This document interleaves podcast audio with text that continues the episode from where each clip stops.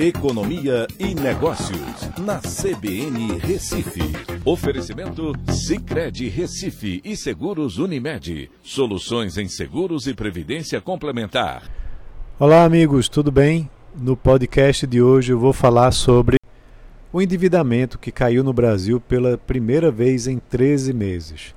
O crédito mais caro e o ambiente de incertezas fizeram o endividamento recuar para 76,1%. A inadimplência, por sua vez, teve elevação para 26,4%. Você sabia que a queda do endividamento é, na verdade, algo ruim? Pois é, a redução do endividamento vem atrelado a um cenário desfavorável, onde um crédito encareceu por conta dos juros altos e, além do crédito mais caro, uma queda na renda real das famílias, a incerteza da economia, essa queda corroída pela inflação, deixaram também o crédito mais difícil para obtenção de financiamentos. Esse cenário é ruim porque a recuperação da economia depende em grande parte do consumo das famílias via endividamento. Da mesma forma que as empresas eh, se endividam, as famílias antecipam eh, compras futuras com financiamento de imóveis, veículos, eletrodomésticos e outros itens.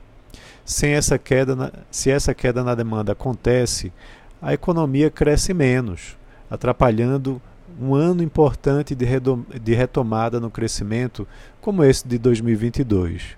Os juros mais altos são necessários para combater a inflação, mas, como pode-se ver, promovem uma contração no motor da economia, que é o consumo das famílias.